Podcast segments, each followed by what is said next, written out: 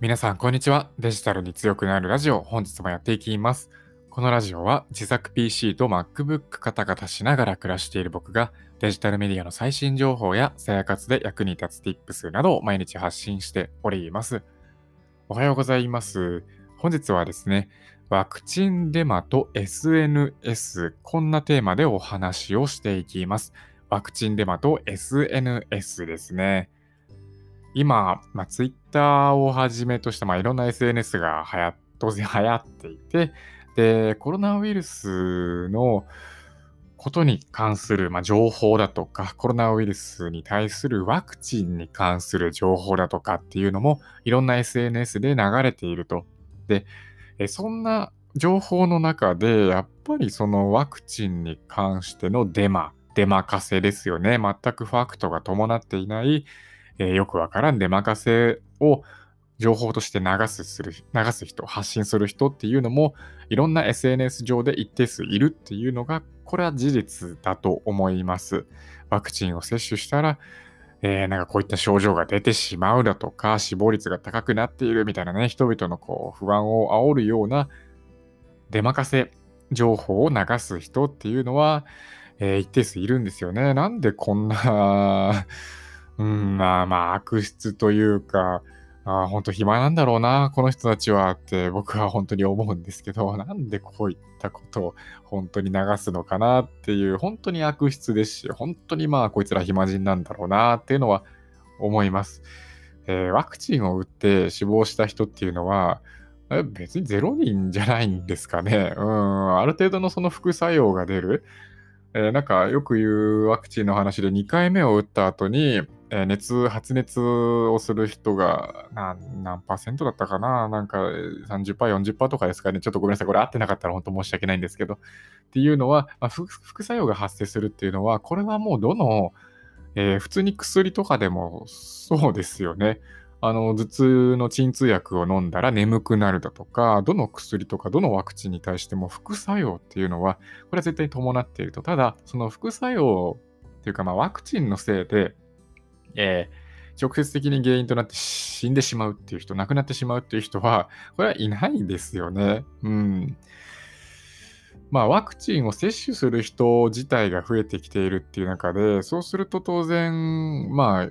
人間っていろんな理由で亡くなってしまうじゃないですか。まあその交通事故、事故にあって亡くなってしまうっていう方も、え、いらっしゃいますし、まあ、病気とかでね、亡くなってしまうっていう方もいらっしゃいますし、え、突然のこう心臓発作が起きて亡くなってしまうだとか、え、いろんな理由で亡くなってしまうっていう方は、えやっぱり多くいらっしゃると。で、ワクチンを接種する人自体が、え少しずつ増えてきているっていう中で、で、まあ別にそのワクチン、ワクチンが直接的な関係じゃないのに、例えばその心臓発作で亡くなってしまうだとか、っていう人もなんかそのワクチンのせいで亡くなったみたいな、そういったこう誤った情報っていうんですかね、そういったものが、これはもう残念ながら SNS だけではなくて、まあ、いろんなニュースサイトとかでも出てたりするのが事実なんですかね。まあ、ニュースサイトはどうだろうな。まあ、週刊誌とかだったら結構なんかありそうな感じしますけど、うん、本当に悪質な情報を流すなっていうのは思いますと。で、ちょっと話を変えるんですけど、アメリカのバイデン大統領、いますよね。バイデン大統領が Facebook を名指しして、どうやら批判したみたいですね。えっ、ー、と、まあ、ニュースにも結構なってますけど、Facebook は人々を殺しているっていう発言をしたらしいですね。アメリカのバイデン大統領が Facebook が人々を殺している。これなんでこんなことを言ったかっていうと、えーまあ、Facebook っていう、まあ、本当に多くの方が使われる巨大なプラットフォーム、巨大な SNS で、えワクチンとか、まあ、コロナウイルスに関する誤情報、誤った情報とかっていうのを Facebook は特にそれらについてえ何か対応している様子はないみたいな、そういった感じのニュアンスで、えー、Facebook とかをね、名指しして批判していると。で、まあ、そういった誤った情報とかがあるからワクチンを受ける人も少な、まだね、そこまで多くないっていうのが現状ですし、えー、で、ウイルスのせいで亡くなってしまうっていう方が、まあ、いると、みたいな、こんな感じのニュアンスで発言したんだと思いますね。えー、まあそうだな。まずこれに対して思うこととしては、うん、なんか、いや、その発言どうなのっていうのは正直思いますますね。はい。まあ、Facebook も Facebook でもちろん反論をしていて、えー、なんか新型コロナウイルスに関する誤った情報の1800万件以上の事例っていうのを削除したと。削除しましたと。で、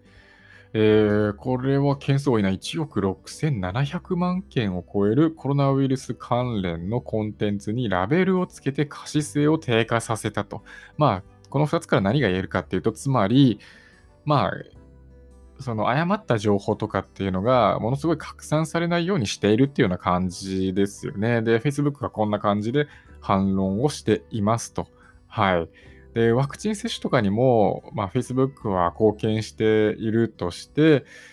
えー、確かにそうなんですよね。Facebook ってなんか、他の企業、組織、団体と提携かなんかをしてたと思うんですよね。もっとそのワクチン接種を広めようみたいな、えー、そういった組織と提携か何かをしていて、まあ、応援してるみたいな、なんかそんな感じのキャンペーンもやってたはずなんですよね。で、Facebook は Facebook で、えー、独自としてそのワクチン接種を広めるだとかっていうことに貢献してるっていうような反論もしています。はい。で、そうですね。まあ、Facebook 以外のところで言うと、えー、まあ、先ほど1800万件以上の事例を削除したっていう Facebook の反論があるって言いましたけど、まあ、例えば他の SNS、Twitter とかですかね、Twitter とか、まあ、他の SNS に関しては削除しただけではなくてアカウントも停止しているっていうような対応もしているって、逆にまあ今度はね、まあ、大統領報道官がなんか言ったのかな、そういった指摘とかをしていたみたいなんですけど、まあ、それについては Facebook からの回答はなかったと。うんまあ、ここがちょっとこう、曖昧さが残るっていうようなところではあると思うんですけど、Facebook が言うように、えー、ワクチン接種を広めるっていうキャンペーン、活動をしているっていう点と、間違った情報は消したりだとか、えー、可視化を低下させるっていうことを、これをやってるっていうのは、これも事実としてありますと。なので、あ僕はまあ本当に個人的に思うこととしては、うんこのバイデン大統領の Facebook は人々を殺しているっていうような発言、うん、これがいかんせんどうもこうしっくりこないというか、なんか、なんでそんな暴力的な発言をするのかなっていうのは思うところではありますね。はい。まあいろんな情報がね、SNS の方で流れると、SNS っていうのは本当に便利なツール、人々とつながることができる、つながりやすくなれる便利なツールである一方で、え、間違った情報、誤った情報、まあ、出まかせとか悪ね、悪質、悪意を持ってデマを流す人の情報とかも拡散されていってしまう。で、人々はその恐怖的なね、不安がこう煽られると、どうしてもそれをなんかこう、なんだろうな、あ、これは本当にやばいんだ、まずいんだ、みたいな感じで、本当にこう不安がってしまうっていう風になってしまうっていうのが、これはまあ人間の差がというか心理でもあると思うんですよね。まあなので、本当にこう人々の不安を煽るような投稿とかっていうのは、どうしてもその拡散がされやすいっていうようなことでもあると思うんですよね。なので、まあまず本当にこういうのも、な、なんでこういうことするのかなっていうのは、本当にこれはまず思うこととして一つと、えー、先ほどバイデン大統領の例も挙げましたけれども、うん、この Facebook とかが、もう始めとしたプラットフォームが人々を殺殺しているっていうような発言ですよね。この発言に対しても、ちょっとそれはどうなのって思ってしまうのが、まあ意見としてはありますね。はい。で、えー、ワクチン接種とか今日本でもだんだん進んできていて、まあ、個人で受ける人もそうですし、職域接種とかですかね、仕事場とかでこう、受けるっていう方もそうですし、え、ようやく だんだんだんだんと広まってきたのかなっていうところではありますよね。で、え、ワクチンの接種が原因で、まあ、もちろんその発熱がね、人によってはあるだとかっていう、えー、一部の副作用が発生するっていうのは、これはもう、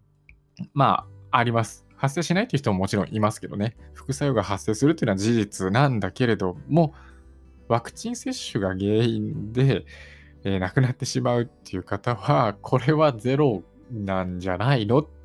て思いますね。なんか統計のデータとかも出てたと思うんですよね。ワクチン接種が原因で亡くなってしまうっていうのは、これは、えー、ありませんと。うん。なので、その SNS とかでね、出回っているデマとかに惑わせら惑わされることなく、えー、受けたいって思う方は、もう普通に受けにってくださいねっていうような、まあ、統計データとかっていうのも確か出てたんですよね。うーん、そうですね。なので、まあ、安心してワクチンを受けるべきというか、まあ、あまりこう、出任せに惑わされることなく、で、過激のね、一部の人の過激な発言とかになんかこう、ああってなることもなく、ワクチン受けたいなって思ったら、予約を取って受ける、受けに行くっていうことが大事なのかなと思います。はい、というわけで今回は、ワクチンデマと SNS、こんなテーマでお話をさせていただきました。今回はこの辺で終わりにしようと思います。皆さんまた次回お会いしましょう。バイバーイ。